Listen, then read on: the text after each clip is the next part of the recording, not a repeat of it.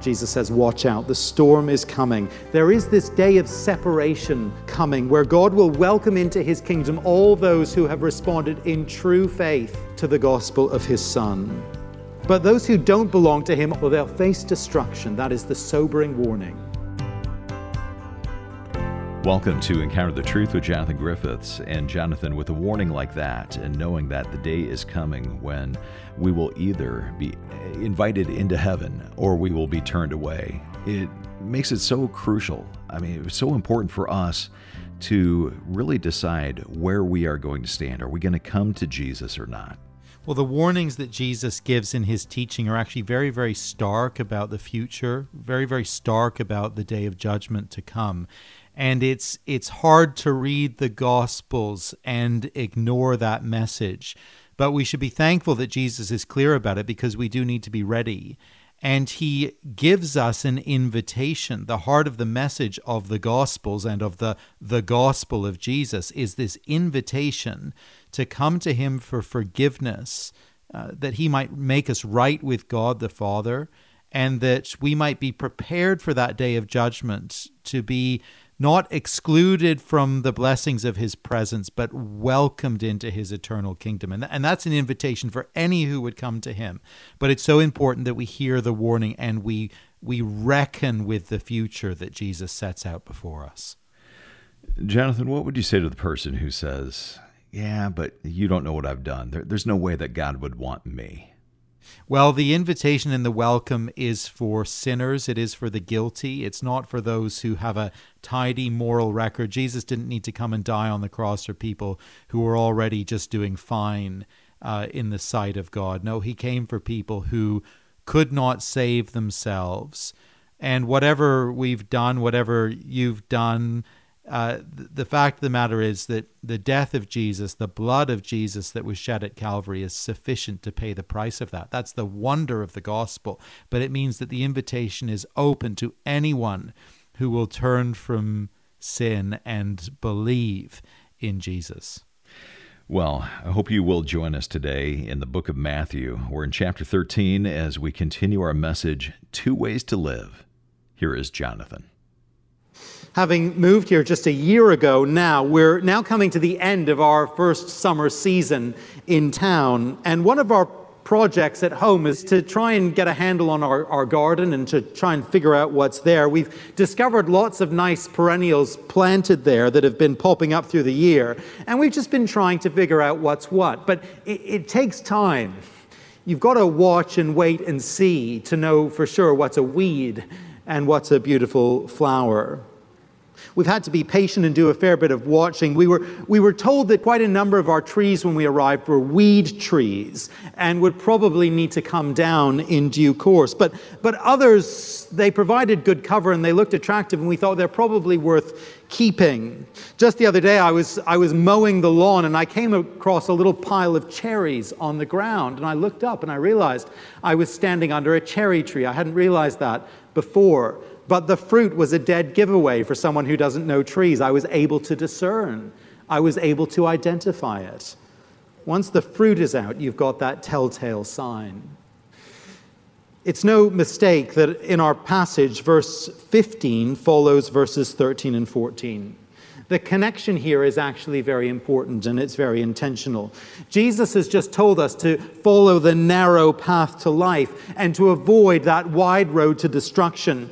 Now he tells us to be very careful to avoid false prophets, false teachers. Why does Jesus go there right away? What's the connection? How does that fit together? Well, the connection is simple. Who we're listening to, the teachers we sit under, well, that's going to have a massive impact on whether we travel down that road to life or whether we head down the road to destruction. In Jesus' own time, the choice would have been whether the crowds would listen to him and his teaching, whether they would respond to this sermon that he is delivering right now, or whether they would reject him and follow instead the religious leaders of the day, many of whom Jesus branded dangerous hypocrites. Now, in our own day, in some way, the choice is slightly more complicated, and it takes even more discernment, perhaps. We may well recognize that the word of Jesus, the teaching of Jesus in Scripture, is right and is true, and we may well, therefore, be inclined to trust teachers and preachers who speak in the name of Jesus and claim to teach his words. But yet, these teachers may be compromised in some way. They may be misleading. They could even be false. And so the issue matters, and the question is very acute. How do I identify a false teacher? How do I identify someone that Jesus calls a ravenous wolf? I wonder how you would answer that question. It's not an easy question. How might you try and discern whether someone is a trustworthy teacher or not? I guess most of us would look instinctively at their doctrine. That makes sense. That's obvious, and we should do that. Is what a teacher says biblical? Are they clear on the authority of Scripture, the centrality of the death of Jesus, the divinity of Christ? And so on. Those are good and those are basic questions to ask, and we must ask them. But it is interesting, isn't it, to notice what Jesus tells us to look at. He tells us to look at the fruit of their doctrine in their life. And I take it that he means we should look at their character. We ultimately should be looking at the character that they produce in their hearers as well. Now that makes perfect sense as we stand back and we think about that. If someone has a firm grasp on the truth, then surely the truth should have a firm grasp on them. It should be transforming them bit by bit. It should be shaping their lives. It's obvious on one level, but it's not always how we think. When looking for teachers to listen to, we often look first for giftedness. I think that's what I instinctively do so often. We listen to those and we seek out those who are perhaps compelling to listen to, who can maybe draw a crowd, who are engaging or innovative or fresh or whatever.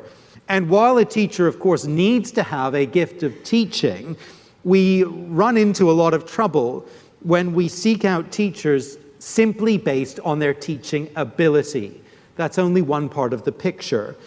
Actually, there'll be a lot of people out there who have a sharp mind and a silver tongue, but who are not godly in life, and Jesus would tell us to avoid them. That's why, actually, when the Apostle Paul sets out the qualifications for a teacher in the church, an elder in the church, in 1 Timothy and in Titus as well, his list of qualifications there is almost all about character and hardly at all about gifting. He mentions teaching, but that's it. Otherwise, it's all about character. It's all about godliness. Some may have the gifting, but not the character. And Jesus says, be careful. Jesus says, look out. You'll know the false teacher first and most clearly by the fruit or the lack of fruit in their lives. And also by the way they influence others over time. Look at the fruit, and over time, you will discern if a teacher is trustworthy. It's important for all of us within the church family as we listen to different elders and pastors and teachers in different contexts, in different groups throughout the week. We want to be asking all the time, not only is this teaching sound, but is there evidence in this teacher's life that the truth is bearing fruit over time? Now that's a fair and healthy question for us all to be asking here in the local church. But I think there's another area where this truth applies and that we need to think about, and that's our discernment when it comes to listening to teachers from further afield. In our very interconnected global age, the reality is that our doctrinal and our theological influences will often come to us from teachers who are further afield. In an era of easy worldwide communications, we can turn on the TV or turn on the radio or go online and find access to thousands and thousands of different teachers from all over the world. And on one level, that is fabulous. That is a wonderful thing. We have access so easily to an unimaginable wealth of teaching resources, and we're very privileged in that way. But in our interconnected world, the dangers of sitting under false teaching, those dangers are surely multiplied. There's a danger because if one of our primary influences is a TV or a radio preacher from thousands of miles away, someone we've never met, never seen in the flesh, probably never will meet. If that's the case, we're going to struggle to do what Jesus tells us to do here in this passage, that is, to look out for fruit in their lives. The beauty of the local church is that our teachers are known to us. Although it's a big church, we still have the opportunity to get to know one another over time. So if one of our elders or our pastors is teaching, we do have an opportunity to see something of their lives as well as a local church. As a ministry team, we often joke that there's really nowhere to hide when it comes to serving. With so many people in the church family, the pastors can hardly go anywhere without being spotted in town. But the point is that in a local church, we do know our teachers. We see them in the flesh. We bump into one another in the supermarket or wherever. We serve alongside one another. We're perhaps neighbors. And there's some safety in that. I think that's part of God's good design, because we do know something of one another's lives. Now, that's really just a word of caution and an encouragement to be discerning when it comes to teachers from afar. If you've been a Christian for some time and you've kept your eye on the wider evangelical world for any period of time, you'll know full well that with some regularity, big-name TV preachers are shown to be compromised in some way. Their teaching sounded good, but their life didn't match. Perhaps folk didn't know, and eventually the whole thing just unraveled, and it's a big mess. But from a distance, it's hard to discern, hard to know. You're listening to Encounter the Truth with Jonathan Griffiths and a message called 2 Ways to Live. It's the last message in our series, God's Blueprint for a New Society. And if you've missed any of the broadcasts in the series, you can always come to our website and you can listen online. Our website address is encounterthetruth.org. That's encounterthetruth.org. Well, when you're at the website, hope you'll consider giving a gift of support, because we're able to bring you Jonathan's teaching because of your generosity. We stay on this station with your financial help. But as you give a gift of any amount this month, we want to say thank you by sending you a classic book written by Elizabeth Elliott. It's called Through Gates of Splendor, simply our way of saying thanks. You can find out more, give online when you come to encounterthetruth.org. All right, let's get back to the message. Once again, here is Jonathan. 2 kinds of path, 2 kinds of teacher, and finally, 2 kinds of disciple. Verse 21. Not everyone who says to me, Lord, Lord, will enter the kingdom of heaven, but only he who does the will of my Father who is in heaven. It's so easy to hear an important message, a message of life and death, to understand that it's important, to register that it's important, and then functionally to completely ignore it. We've all heard that message that texting on our phone while driving is a big no-no, a major distraction, a potentially lethal error. But we also know how often folk do it, how common it is. It's so common, isn't it, to be sitting at a red light, to look over at the other car and to see the driver there just buried in their phone.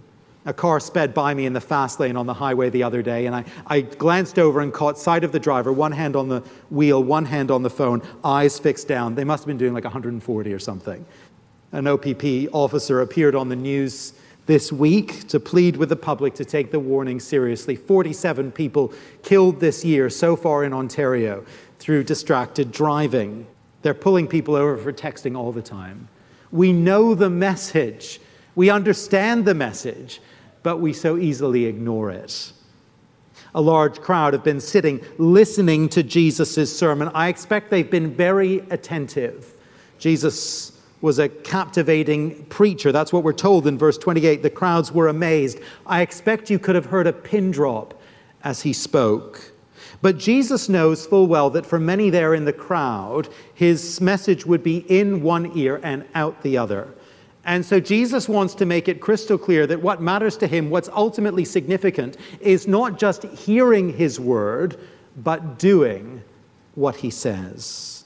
Jesus is concerned about that because ultimately listening to his word and responding to his word, well, ultimately it is a matter of life and death, verse 22.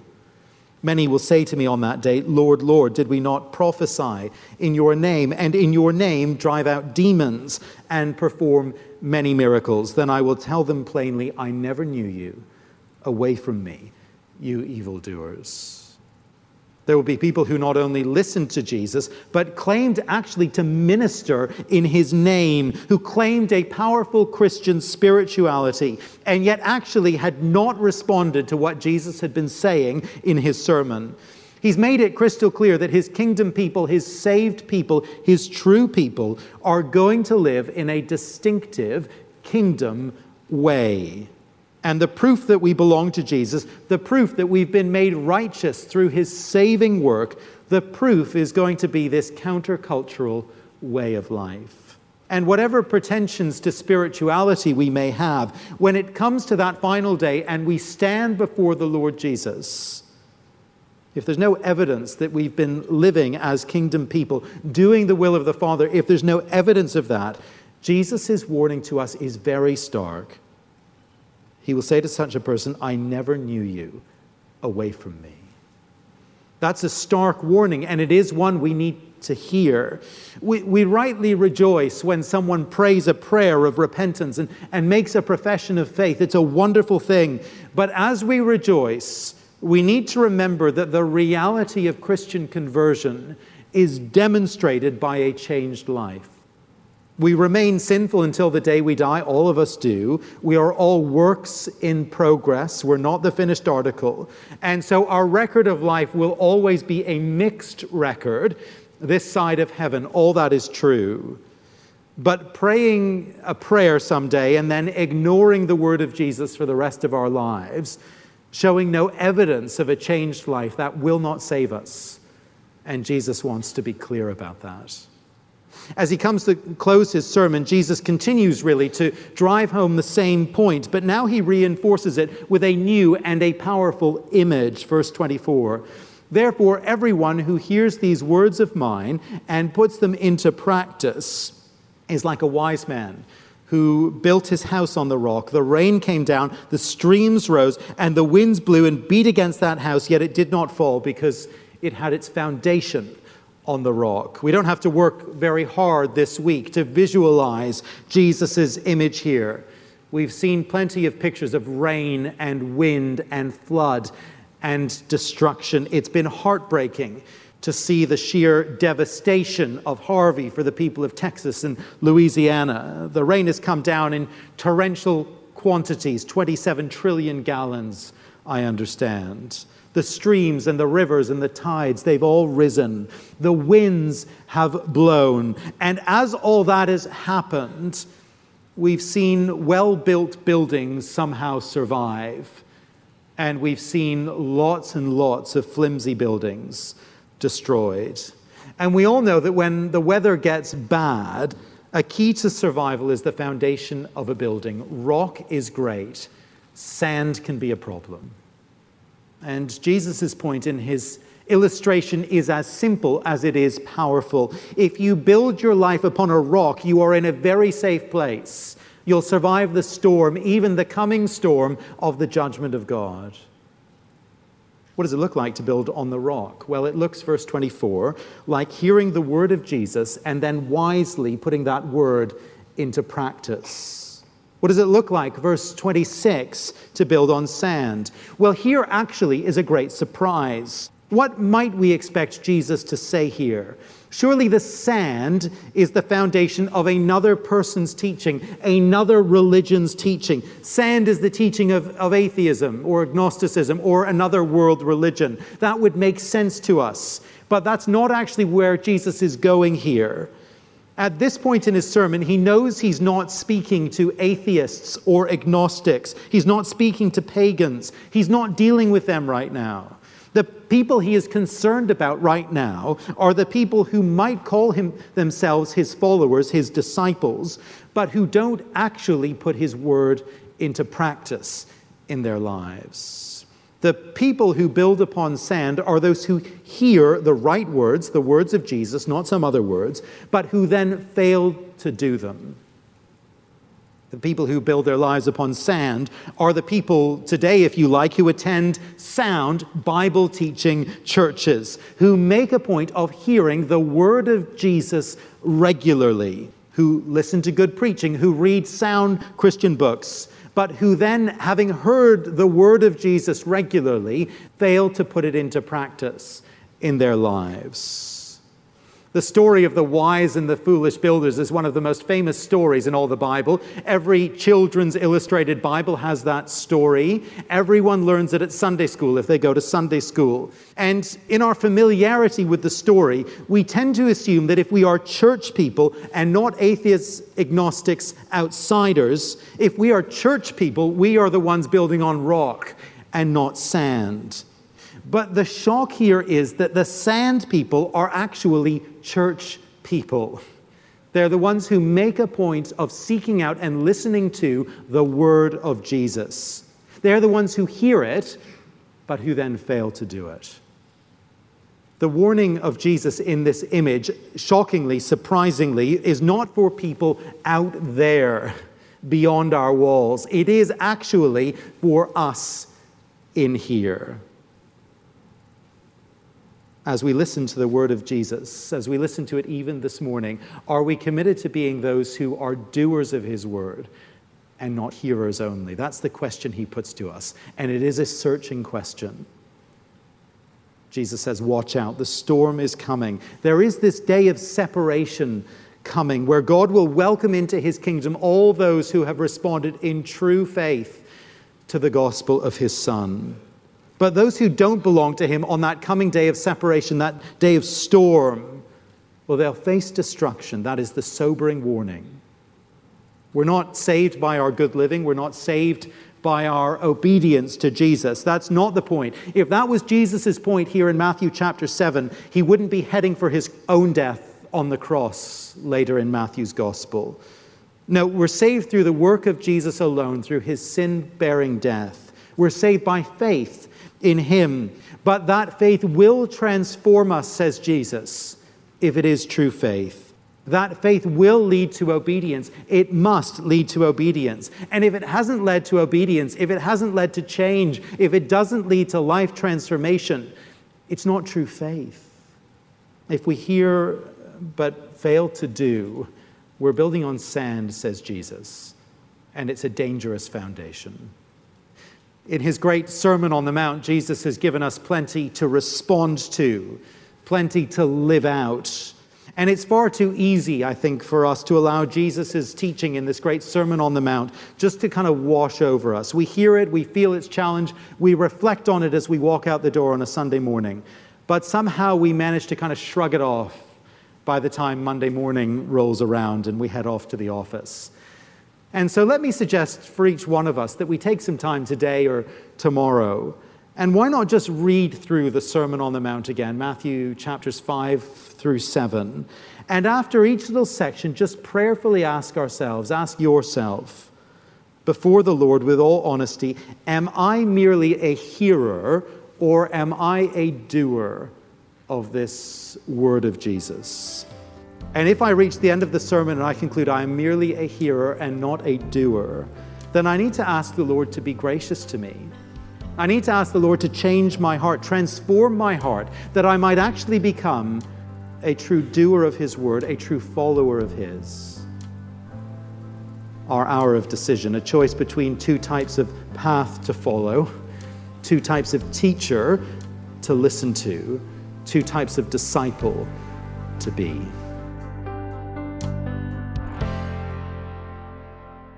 Jonathan Griffiths with a message called 2 Ways to Live. It's the last message in our series, God's Blueprint for a New Society, taking a look at the Sermon on the Mount. If you want to make sure you don't miss a future broadcast, come to the website. You can sign up to podcast the program. Our website address, encounterthetruth.org. Well, Encounter the Truth is a listener-supported program. We do depend on your generosity to keep the program on this station. And as you give a gift of any amount this month, we want to send you a book from Elizabeth Elliott. It's called Through Gates of Splendor. Now, this tells the story of how Elizabeth's husband, Jim, and 4 other missionary young men traveled into the jungles of Ecuador to share the gospel and ended up losing their lives at the end of a spear. We'd love to send you a copy of this book as you give a gift of any amount. Find out more or give online at encounterthetruth.org or call us at 1-833-99-TRUTH. That's 833-998-7884 or EncounterTheTruth.org. Thanks for listening. For Jonathan and for our producer, Mark Bretta, I'm Steve Hiller, and I hope you'll join us next time.